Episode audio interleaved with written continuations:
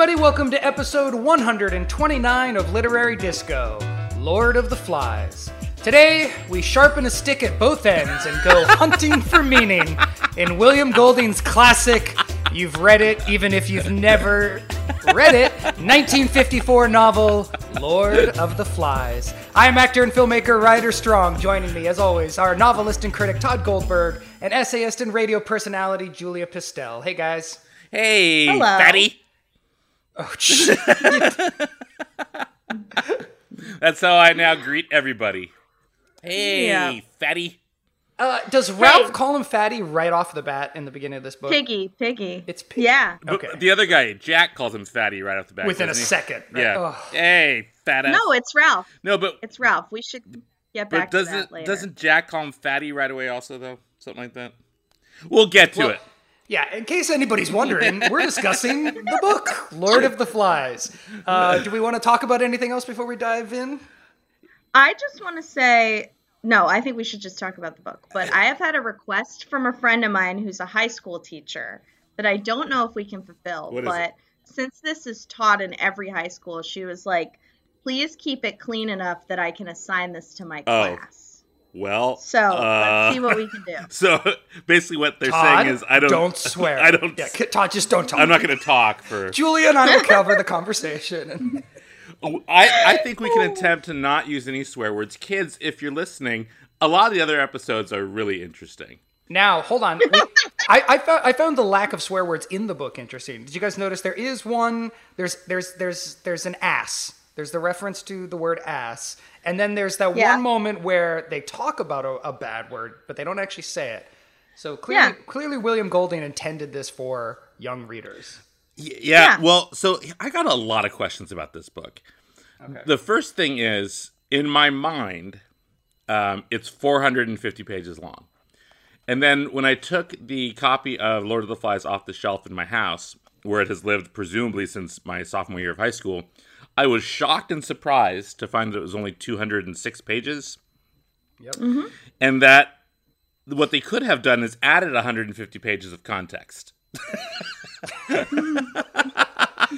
Okay. Or Why don't we pump pump the brakes or for a pages and of subtlety. That would have been good.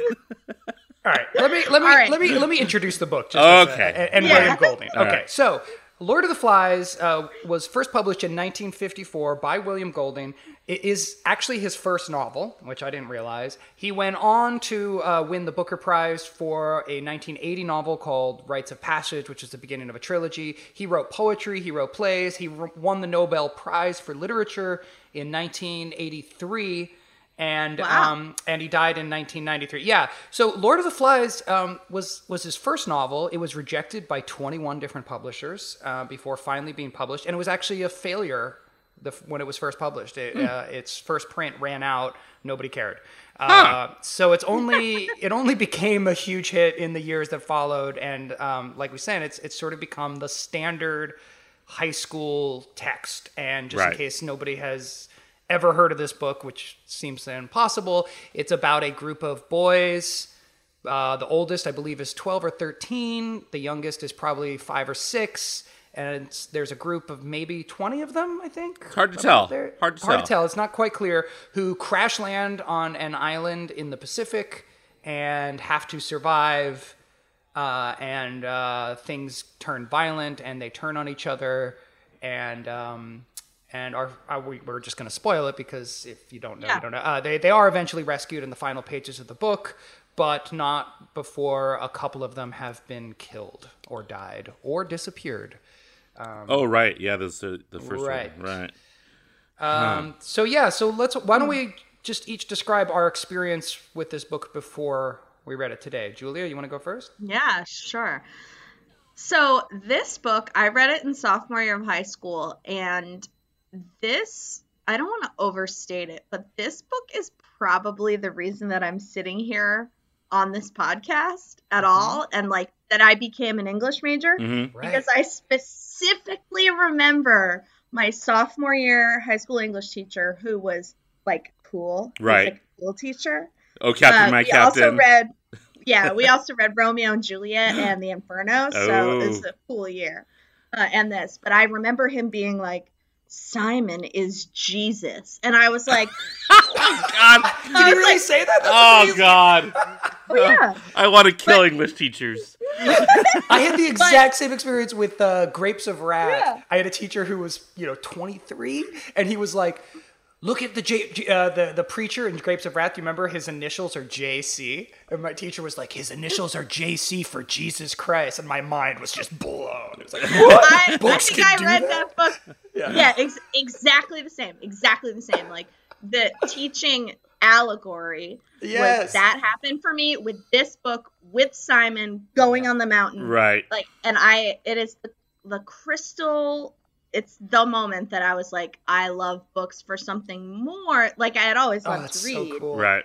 but that it was like, oh, it has like deeper meaning. Right. and it's connected. Like we're all beasts inside. Yeah. Like i just loved it. So that is my connection with this book. And a quick other story is a few years ago. So i hadn't read it since then. And maybe like five or six years ago i was at an improv gig at an elementary school. We were doing a assembly and they like stuck us in an english classroom to make us wait oh it must have been a middle school because there was blank copies of a quiz about lord of the flies Oh my and God. I was like, I am taking this. So I stole a quiz as an adult and sat there and I remembered everything and took this quiz and then gave myself a grade and I got like a B. I graded myself. Oh my god. and I was like, I still got it, baby. At high school dork. That's Um, awesome. So those are my two major associations. But I, I really enjoyed rereading it. Yeah. I mean, it's a crazy book and Mm. obviously so much stuff in our culture comes from this book, you know. Oh, a ton. it was- Absolutely. great, great to read. Um, Tod, so what, what about your experience? yeah, so I also read this sophomore year in high school, and the um, and I absolutely loved it. Sophomore year in high school, I absolutely loved it. It was in Miss Kane's class, and Miss Kane was my high school English teacher for three of the four years that I was in high school. And uh, she had just had a huge effect on my life as a reader and as a writer because at some point, um, I think in my junior year, she let me just write short stories instead of doing book reports. Good teacher. Um, she was she was wonderful, just a, a wonderful um, woman. Um, but I remember very vividly reading Lord of the Flies in her class and having to pretend because I was at that age where it wasn't cool to be into books. Where I had to be like, oh god, we got to read Lord of the Flies. It's so boring. And then being like, you know, at home, just like, oh my god, this is the greatest thing I've ever read in my entire life. And, Yeah. and not knowing if I was Ralph or Piggy, um, but pretty sure I was Piggy. Um, and the weird thing is, I remember very vividly, we read Lord of the Flies and watched uh, Bridge on the River Kwai back to back um, in this English class. And I just reread Bridge on the River Kwai uh, to talk about the adaptation of it. We did a big screening of the adaptation of it um, at UCR uh, last week. And the you know there's huge themes and motifs obviously in these in both of these books about you know about war but i was then all, immediately struck back to that moment where in class you had to describe the various themes and motifs and i was like oh my god Oh yeah.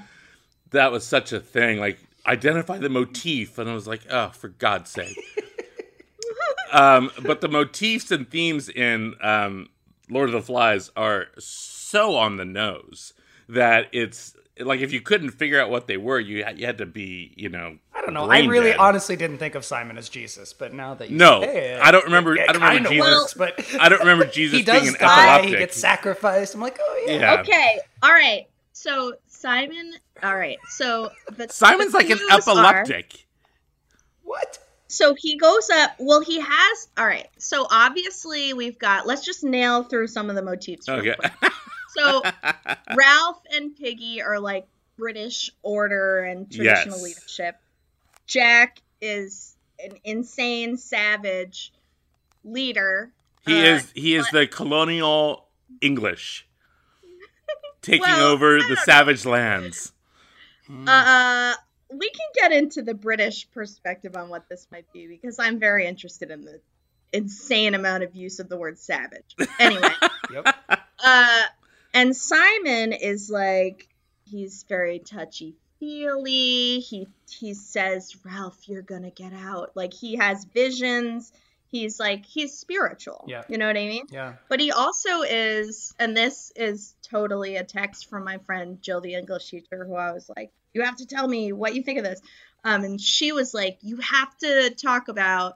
You know, he's not Jesus, he's Moses. He goes up the burning mountain, Ooh, yeah. receives Oh, yes. a message from down. the devil, From the devil. Oh right. the devil, Right. and then comes down to deliver it and It's killed. is killed. Oh, so- Or So, you know, or Simon thoughts. is in an epileptic fugue half the time, keeps tripping and falling and banging his head into things, and is having um, you know, disassociative moments because he's sick and needs medication, and no one for some reason is talking about the fact that they crash landed onto an island in the middle of a war. And then none Yeah, of but- them seem to remember that part.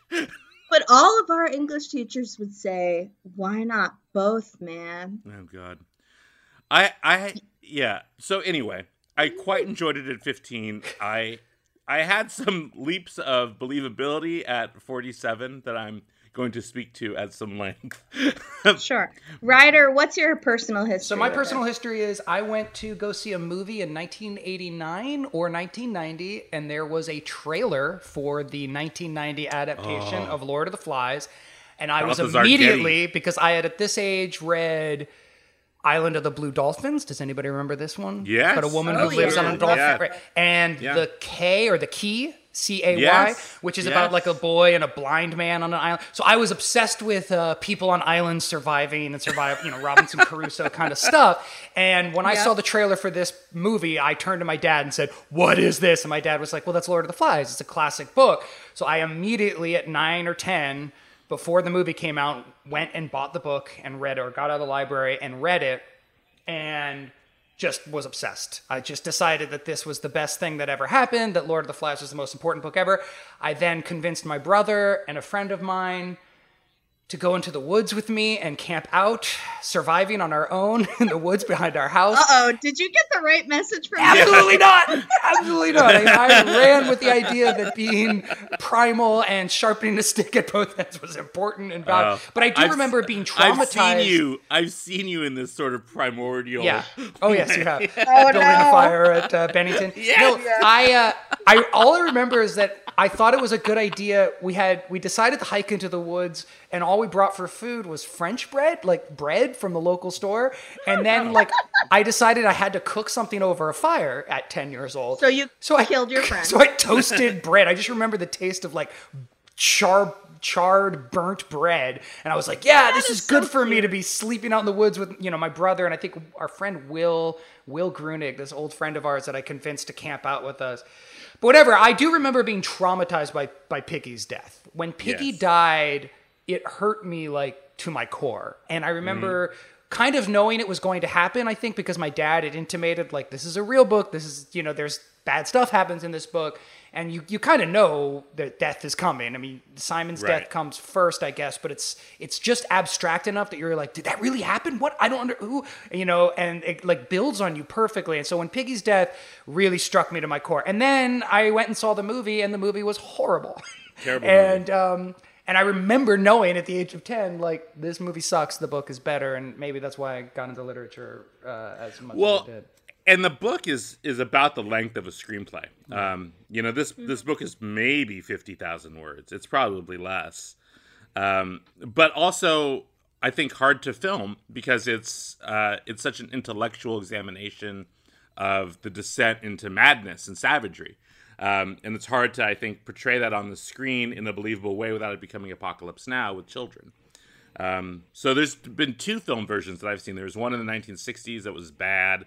Is it? Because I've heard that one's pretty good. I've never seen it, but It's it's not a great movie. And then the one that you saw with Balthazar Getty um, that we all saw and we're like, oh, that's too bad. That's not good either. Um, but you know, I think the book is actually the perfect book for 14 and 15 year olds to read Perfect. because it expands your mind intellectually and it, it plays on beliefs you already have and prejudices you already have and even if you don't get the larger thematic things about british rule and the laws of man and things like that like there's there is this thing about essentially like oh cliques and the fat kid and all this other stuff that you could see being pulled out to its most extreme thing you know what i mean Yeah. um, Yeah. but the larger stuff that a great english teacher like i think the three of us all had pulls out that makes you really examine makes the book all the more rich and then you begin to understand like why the touchstones of the book have existed now in our culture for 70 years like the the conch is a thing you know i've got the conch is a thing without realizing that oh that that's eventually what gets piggy killed you don't want the conch But yeah, I mean, it was fascinating to read this in the, you know, in the shadow of looming elections coming up, Mhm. you know, because w- one of the big narrative, you know, thrust of it is that they essentially elect a leader and then the election means absolutely nothing. and all, and the dumb little system that they set up right becomes meaningless. And I think one of the greatest parts of the book that is so obvious when you're reading it as an adult, but I'm sure blew my 15 year old mind, was um, when Jack. Uh, so the the factions have split. Um, Jack, the crazy boy, uh, like raids the the reasonable camp and they think they're coming for the conch and they're really coming for Piggy's glasses, which are like the only useful thing on the entire island. Um, and it's just the point of that is, you know, like rules and systems don't work if people don't buy into them and believe in them. right Um, and the conch is actually pointless, even though we think of it as like, you know, Right. It has no Meaningful. actual power. It only Right. has symbolic power has- because they've given Right. it meaning. Right. Right. I, Right. I, I actually thought of something funny um, when I was well, not funny, but ironic when I was reading this is that something Rider actually said right after the election when we were talking about it on the show about like, hey, you know, authoritarianism actually is is a pretty good way of of running a a country if you're the authoritarian you just don't have to have any rules you just decide oh i'm gonna get some shit done i'm gonna build this here i'm gonna build this here and i don't care about what anyone else thinks and i'm just gonna get it done and I was like, oh, yeah, they're just going to steal his glasses because that's the use of power and they can build fire. And once you have fire, you're in control. But yeah, you don't need to vote on it. Just steal the fat kid's glasses. wait, were you on that side? I think so. no, no. Uh, I think we But- just revealed where uh, Tod I've got falls a, in the Lord I've of got the a Flies. slight, I've got a sort of a slight fascism in me. But like you, essentially what I'm saying is like you, you begin to understand in those moments, like, oh, like that's how, that's how that, that mind of we don't need to have rules. We can just Will to power, right? will to power. the idea of will to power versus a civilization that forces you to be subservient to its rules or its Right. methodologies. Right. The, the, the, the conch, but- which by the way, it's pronounced conch. But Is it? Uh, yeah, the English do it. And since it's an English book, let's stick with Oh. that. I'm pretty sure. Because conch is just kind of an awkward. Conch sounds better Conch anyway. shell. So the I'm conch. gonna- I'll say conch shell. So the conch, um, yeah, I mean the conch is sort of like a constitution in some ways, right?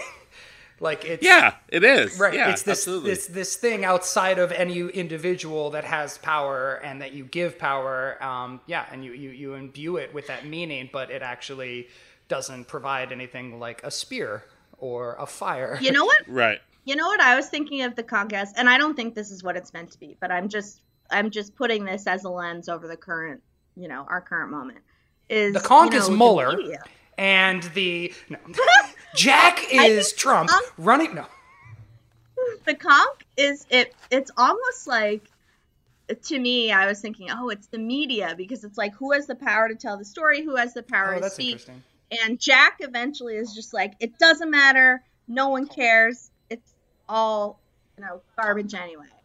You know? Yeah. Right. So I don't know. I there's so many things that it could symbolize, which is one of the fun things about this uh this book is yeah, it's a system or civilization in any kind. Right. But yeah, it's like whoever has the conch has the power to speak and they all do obey that for a little while, which I think is really crazy because Mhm. anytime I've been in a system where we're like, let's pass around this stick or whatever, it doesn't work for more than two seconds. Here's your spirit stick.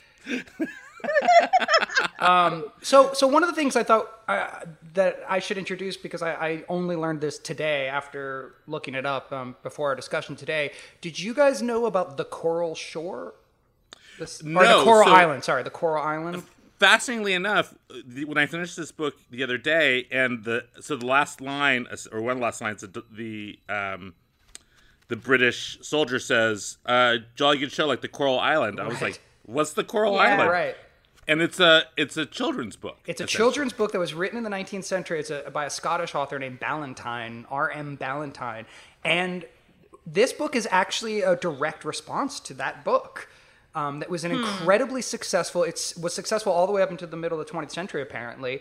Um, very, very colonial imagination story about. Um, it's a. It, it's about a group of kids who end up on an island and fend off the natives and God. uh, the cannibals, the local native cannibals. They also fight off pirates or join pirates. I don't. It's but it was this adventure novel, they, you- like in the Robinson Crusoe mold, that Mm-hmm. was incredibly successful. And the characters' names were Ralph and Jack in that novel. Oh wow! So yeah, so Golding is consciously revising a British colonial children's story, um, which to me was was I- like m- m- made me happy because I was reading Lord of the Flies now this time, you know, and I was putting on my sort of contemporary. Uh, lit crit goggles and thinking like how does this square with colonialism and what was Golding Right. do, you know and I was trying to like sort of think of it in terms of this civilization versus the natives and the savage like you were saying Julia the word savage is just so weirdly used throughout the book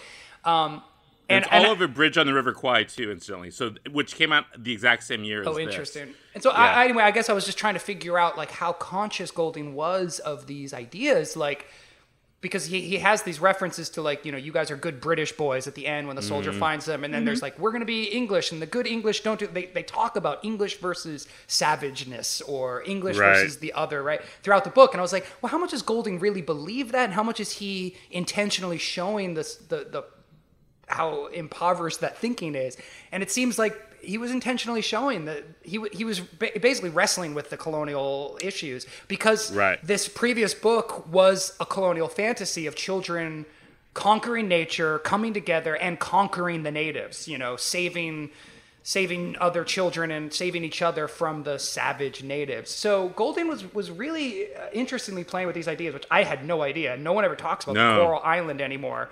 Which, um, and I guess probably because it's a pretty horrible book. I haven't read it, but I imagine it's it's so simplistic and sort of moralistic. Because I guess it's all about how Christianity conquers all. But it's right? also like the in terms of teaching this book to 15 year olds now, like if high school teachers aren't giving them that information, then the, that ending is a weird ending.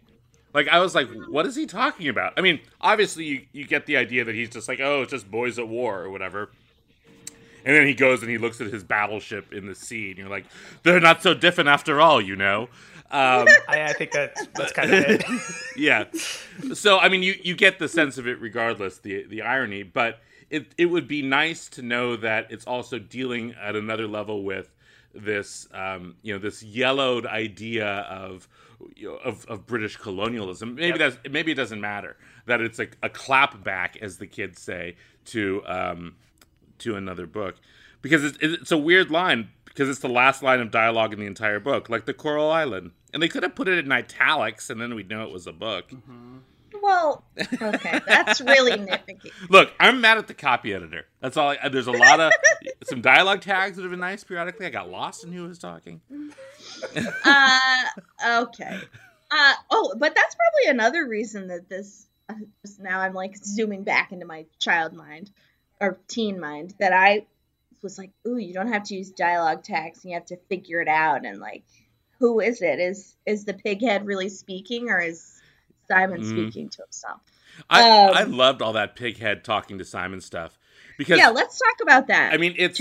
I, I just love that it, it essentially becomes this dark existential discussion on the nature of man. Um, and then you have to.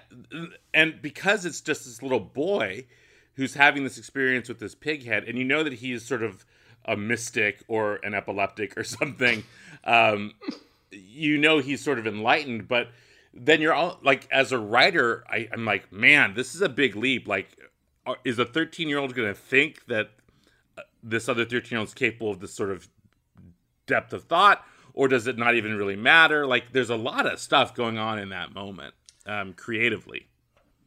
Yeah. I mean, first of all, it's so creepy. I mean, it's one of the most, to me, lasting images of in all of literature is this rotting pig head on a stick hmm coming to life and then essentially saying like i'm not real i'm within you and Mhm. i'm within everyone here and that's why the british colonialism and savage use like and the fact as you alluded to earlier Tod that this is so self-contained. Like it doesn't show these boys anywhere else. It doesn't show british the british empire anywhere else other than alluding to like the warships. But it's not really about like the kids versus nature or other civilization. It's about every boy's battle to stay civilized. Mhm. And that's what I really love about this book and above this chapter. So it's not like they're calling other people savages and they're not trying to conquer anything. They're just trying to have an excuse to go absolutely crazy. Mhm. And that's what I really appreciate about that extremely weird moment. Yeah. Well, Very- I, I don't know though, because I mean, I guess what struck me, and I don't know if this contradicts what you're saying, Julia, because because I, I think where you ended up, I totally agree with. But I feel like the way I thought of this book before, you know, having read it when I was ten and, and remembering it and thinking at it uh, in the sort of like, what is Lord of the Flies about? Like, what is Lord of the Flies saying? sense? I always had it in my mind that it was it was about civilization versus nature, right? Or like you know, human nature or the animalistic human nature within all of us and civilization on the other hand. And that the book is about what happens when kids who are sort of somewhat civilized because they're still children and somewhat more na- are left to their own devices, they retreat to some sort of wild state that mm-hmm. that makes them more vicious towards one another that is that is uncivilized and reading it this time i was actually struck by the fact that the violence comes from jack actively deciding to be a savage. That, that, Right. that the savage is a costume that he puts on. There's that passage uh, you know on, on on in my edition it's on page 63 where he starts painting his face. And it's like a two page long passage where Jack has he's tried to go hunting and he's failed and then he like decides he needs to put on war paint. And they describe this like floating mask of his face with this like skinny little white boy body behind it. And it's such a powerful sequence and i realized like reading it this time i was like oh he's play acting what he believes a savage person is like or you know they actually call them indians at another point. point and i feel like um I feel like what Golding is, is getting at is less about civilization versus non-civilization, and more like um, uh, there's there's there's a there's culture on one hand and the colonial imagination of the savage on the other hand. Do you hmm. know what I mean? Like it's like that that secondary identity becomes an excuse, like a rationale. It's this opportunity for for power and control, for Jack to seize power and control is to use this like this because it's all a game. They're all dancing. Whenever they're like Right. pretending whenever they when they kill simon and when they they go on the pig hunts they're like chanting and they're doing a whole like dance. They call it a dance. They're like and then they call it a game. They're all play acting. So it's not like they're getting back to their natural state of wildness. It's more like they're play acting a colonial fantasy of wildness hmm. which is actually very different and kind of an important distinction that i don't know like I didn't remember that. And I don't know if teacher, high school No. teachers are making that distinction, but I think Golding was. I think he was aware of that. And, Yeah, and knowing that the Coral Island sure. existed I- before, which actually enacted savagery versus civilization in this very externalized way, where where the mm-hmm. kids are actually fighting cannibals or pirates. Here, the kids are you know turning on each other, but they're doing so with this fantasy of of, of colonial savagery. Yeah, like they they're they're play acting out the stories that they've read before. Right. You know, they're they're just. I, I mean, I think it's important to note, like when we first see Jack, he walks in and he's he's the leader of the choir. Yeah, love that. I love that. He's the leader of the Some choir. religious sort of connotation. So and he he brings in his choir and they're they're like they're like dark priests the way they walk in with you know the hoods over their heads. They're in their Yep. choir uniforms.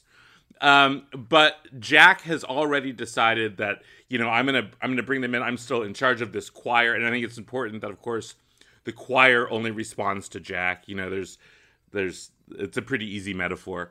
Um, but that he immediately upon meeting everyone else decides, "Oh, we're going to be the hunters." And so like he makes that leap right away about you know what this choir is going to be and how he's going to change these these people who follow him from one sort of passive thing which is just singing songs into an active thing which always has made me wonder because uh, it's a thing that i remembered. It's like oh were the choir boys choir boys before? Like they were the calm nice pleasant choir boy people but when given the chance to be the badass they opt to be the badass to get their own sense of agency or whatever it might be um, because there is obviously a um, there's a sense of what a choir boy is supposed to be, and then Jack and his choir boys tip that over completely and become something else entirely. And they're really the only ones who have backstory. Mm-hmm. You know, we don't really know how all the other boys like interact in the school. Some of them obviously don't know each other. You know, um, and I love that choir boy detail because it's just like any pre-existing power structure you know is going to translate it doesn't matter right. if it's choir or a football team or whatever it's just of course jack was a prefect and the leader of the choir so therefore he is a leader right. period yeah hmm. can, can we briefly discuss um, the dystopian nature of the beginning of the book where there's we're at a, a war that we don't know about. Right an atomic mm-hmm. war right? An atomic war. A plane has dropped them off and then taken back off? No. No there's no. the scar in the land. Okay. Yeah, the plane has crashed as far as i know. The plane has the, crashed. the way the way the the main thing that i think readers should know about this if they haven't read this book is Lost, the TV show, just completely ripped off yes, this entire yes. book. So the opening shot of Lost, where it's like blink, blink, where am I? An island? A plane crashed? Ah, that's what this is, you know. But the boys, the scar is like the plane having crashed and like destroyed part of the forest, as I recall. But the plane isn't still there. I think it's crashed okay, can, can, can we talk about this for a second? This is actually important. yeah. Because this is something yeah. this I, I I love this book. Like rereading it, I think that it's an important book. I think it's beautiful. I think it's so intelligent. I think the character, the prose, the way it's actually written, I think is horrible. Hard to read. I think it's hard, hard, to read. read. And like this is yeah. to your point, Tod, about how you thought it was 400 pages. So did I. Mm-hmm. and and when I started reading it again, I was like, well, this will be a breeze. And then I like got 20 pages in. I was like, no, this is difficult to read. This is slow going. Yeah. This was painful for me when I was 10, and it's painful for me now, and it shouldn't be. Like books have got easier easier for me to read. But for some reason, this one is very, very difficult to read. And I think I was trying to figure out why. And I think it's because he's trying to. He, he's trying to describe things in like this phenomenal phenomenological sense where it's like they are he's trying to describe things as as as if they haven't been named yet or as if they don't mm-hmm. have a name yet. So he'll do these weird passages where it'll be like the red thing rolled by and you're like, "Wait, is that the rock?" What are right. you talking about? Just call it a freaking rock. And it's really like good when he's trying to describe like Simon's body in the water because it's like this mm-hmm. whole passage and you're like, wait a minute, wait a minute, is that his body? What is that? And it's like it describes it as this thing and, the, and then it washes away and then it just at the last line says, and that was Simon's dead body going out to sea. Mm-hmm. And you realize, oh, he was describing the dead body this whole time. But it's really a weird choice and it's it's it's really difficult and dense and it makes it hard i think for teenagers to just read on a basic level and part of that dif- that difficulty i don't know if it helps. I, I mean it helps like well, i said in some ways but i, I find it really off-putting if, if it were ri- if it were written today um, the point of view choice is a is a bad one. Yeah. Uh, so it's it's third person omniscient limited. Um, so it dips in and out of a lot of people's heads, but never close enough that you actually get the full story delivered through their eyes, and mm-hmm. you don't get the um, the God point of view in such a way where things are being explained. That's why it's limited omniscience. Um, and so it's almost like a subjective point of view, like um, like hills like white elephants, where people are saying things you never get quite the total understanding of what they're trying to say. Um, and Right. then it's And, then because of that, of, I have no physical idea of what's going on and like yeah, and then and then Golding kind describes. of overwrites it in in his description. So like for instance, there's the scene where um, Ralph. This is right before the end. Ralph is hiding from everybody. And uh, it's and it's where you talk about the red thing rolls by. He's Yeah. in a crevasse of some kind, and they're they're knocking rocks on top of him. But there's also a fire, and it's it's literally impossible to tell what's happening. Yeah. Um, but you also get the sense that oh well maybe Golding is trying to make it a hallucinogenic experience because it's about twelve year old boys, so it's being told in in this sort of strange point of view. But it doesn't make it easy. And some of it, I agree with you, Rider. Um, but I think some of it is 50 minutes. effective because I think the attempt is to show us their incomprehension of certain things Right. that are happening. Right. Mhm. So the body that they think is the beast is, you know, a paratrooper or whatever Right. it is. Um, like that is really fascinating, you know, that they're like, oh, it's moving and it's billowing and it's a scary beast, but it's really an adult man Right, an adult Um, dead man. or um oh what was the other one? Oh well we haven't talked about the pig you know rape esque scene yet but that's another one that's like its obliqueness is important Right. i think is like are we killing this pig or are we raping this pig and what's a spear and what's not a spear Right. um and so yeah i feel like it's effective when it's used well to show that the boys are like either not understanding what's going on or denying what they're Right. doing Right. Right. Um, absolutely. Absolutely. but it does start i agree in this like kind of thaw where it would be more helpful to be like oh my god there's our plane drifting out to sea Right. which the internet tells me is what happened um But I I don't think that's what, Because like there's probably don't- like one sentence that describes that it actually drifted out Yeah, to sea. yeah, And, but I mean, even like yeah. just the term "the scar," right? Like we were Yeah. talking about, like what is that? What are you talking about? Or you know, like all the all. I have no way. I have like little moments where I can wrap my head around what's happening phys- happening physically. But it, on a whole, like there's no like map of the island in my head that makes sense. There's no physical. Yeah.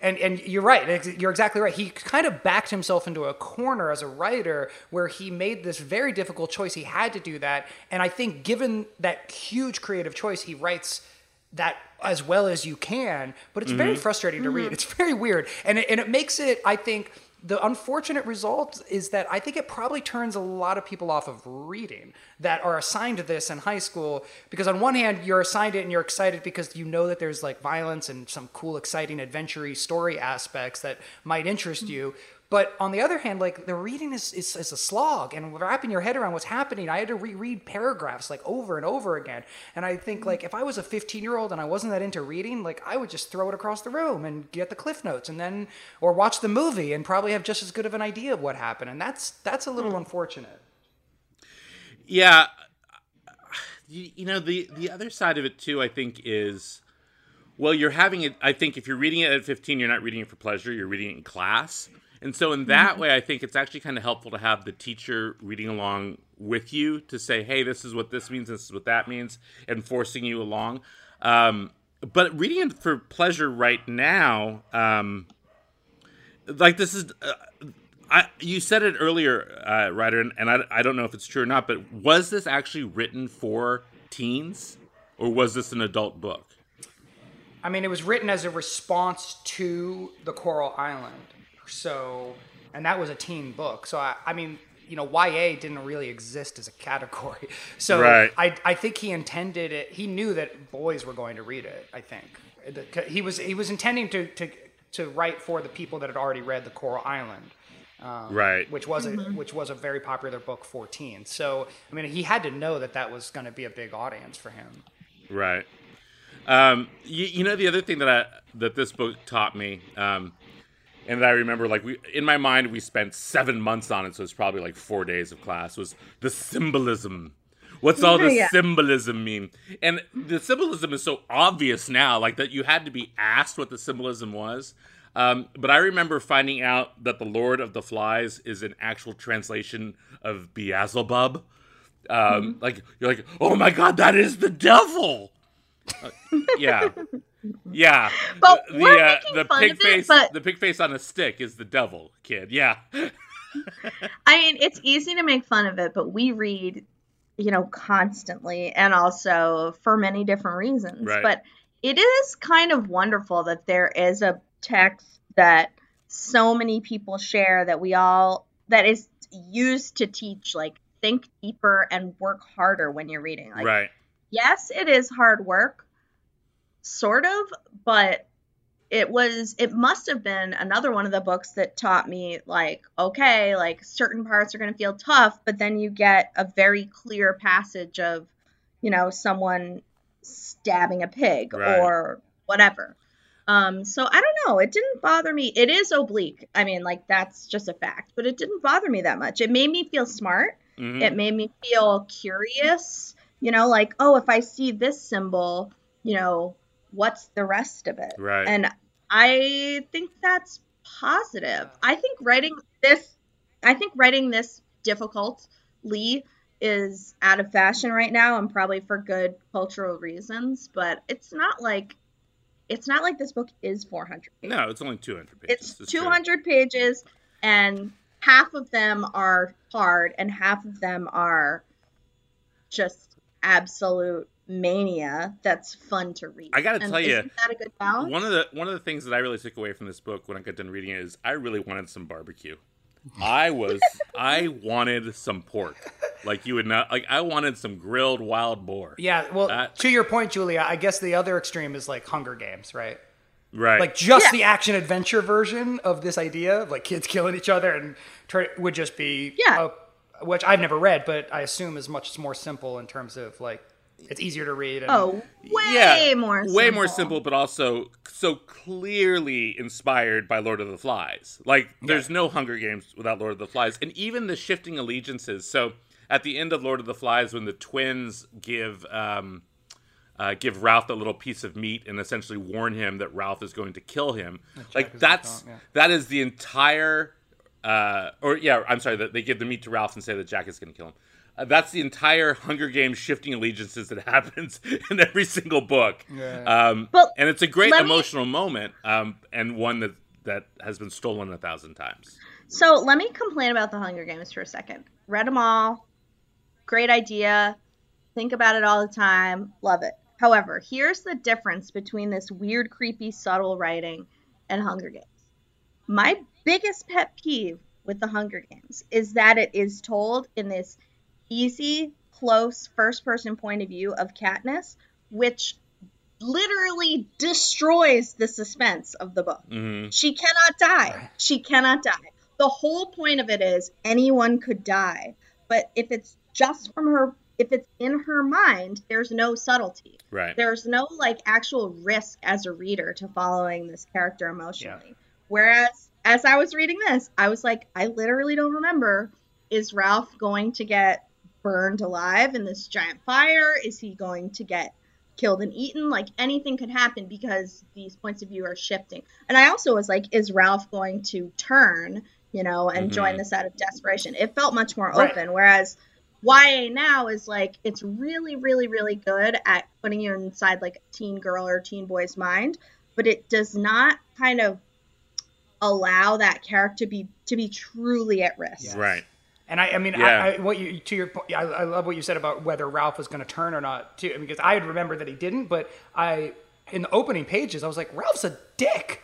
Like he's so mean to Piggy, Yes, and in my really mind, like to Piggy, Piggy. you know, I, I guess as a sort of nerdy ten-year-old, I identified with Piggy a little bit more mm-hmm. because, like, in my memory, oh, yeah. Piggy wasn't For this sure. annoying, but like rereading the book, I'm like, oh, Piggy, you suck, and like Yeah. you've got like a, you, and, and Piggy is smart, but he also like is the one with improper English. Like he's the one with a bad accent and like a sort of whiny nasally voice. And I and it was so interesting that that that in the first couple pages of the book, I I, I didn't, eh, you know, I, as opposed to, I feel like now, if I were to rewrite this book in my mind before I reread it, I would have been like, well, there's the good guys and the bad guys. And this, it's so much more nuanced than that. Characters could kind of go mm-hmm. in and out. People change allegiances. You, you like Piggy, you don't. Ralph is such a dick to Piggy right off the bat. Like, he's the reason that Piggy gets called Piggy. So it's like really kind of mm-hmm. Ralph's fault that Piggy gets ostracized. He never stands up for him enough. Oh, there, there's this cool like nuance, I guess, which I feel like gets lost in a lot of at least it got lost in my memory of the book, and I feel like it gets lost in a lot of books nowadays, especially YA books. Yeah.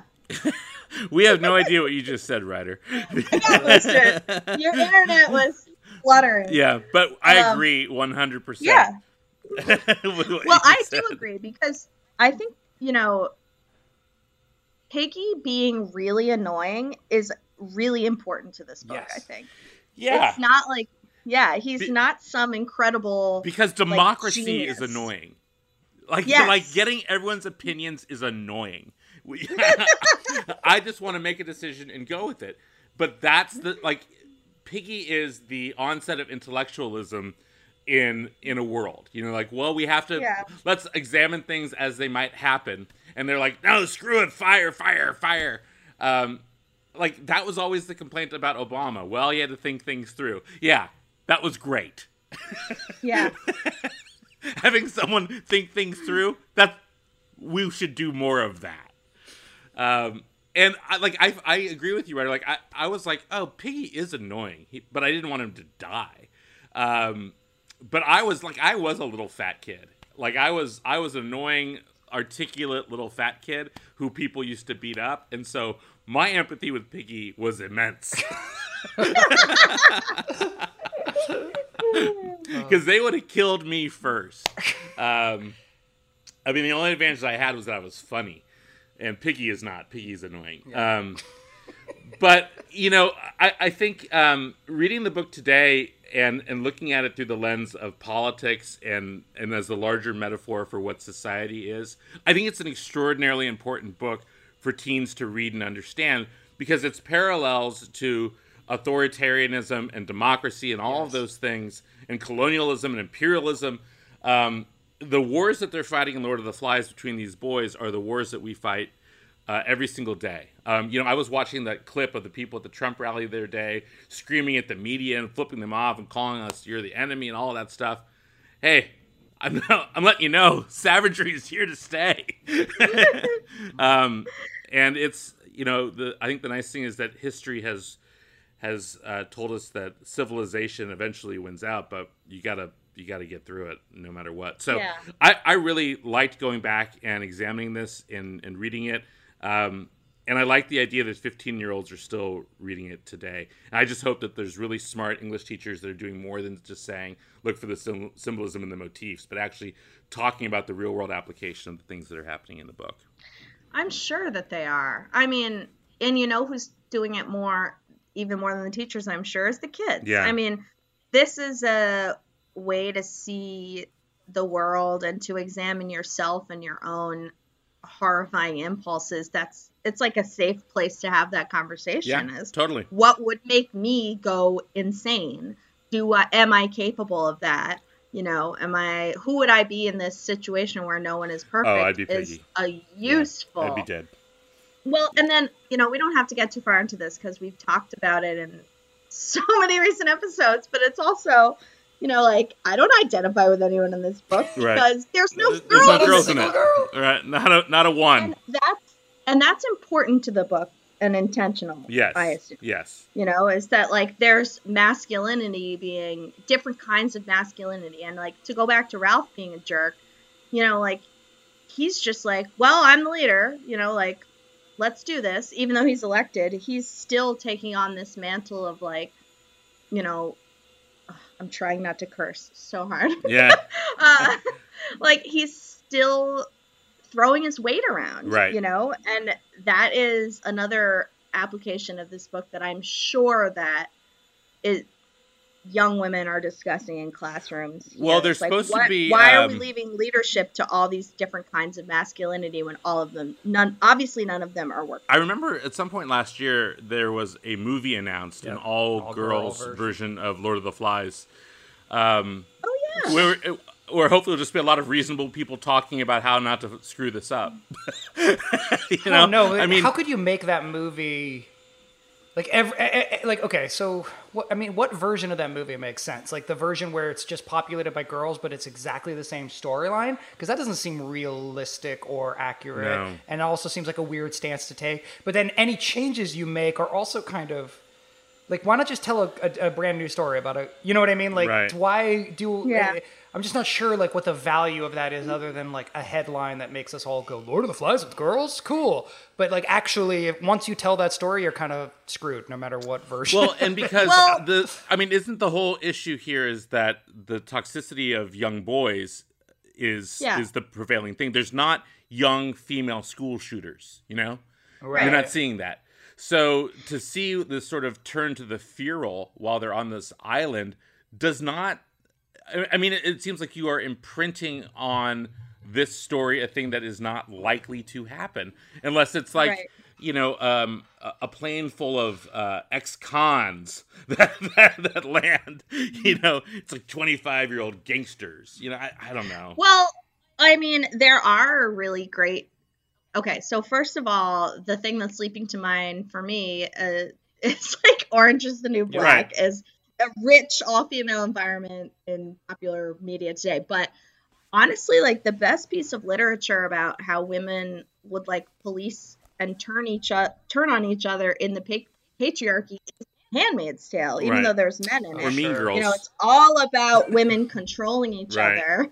yeah, mean. I mean, Mean Girls, Heather's. That's a whole genre. You know, Right. but uh, yeah, watching women like police each other within the confines of this structure is what The Handmaid's Tale is all about, and yeah, so I'm going there. yeah. Um, Uh, So we, why make the movie? Why not just read *Handmaid's Tale* and then watch the show? Right. Yeah. I mean, I don't know. Who knows? Maybe they have something interesting to say. But that interesting thing better not be girls are just bitches. like that would Oh, be yeah, I agree with you. annoying. I agree with I you. would be pissed. I don't think that's going to be uh, the case. I, I, I hope not. I hope not.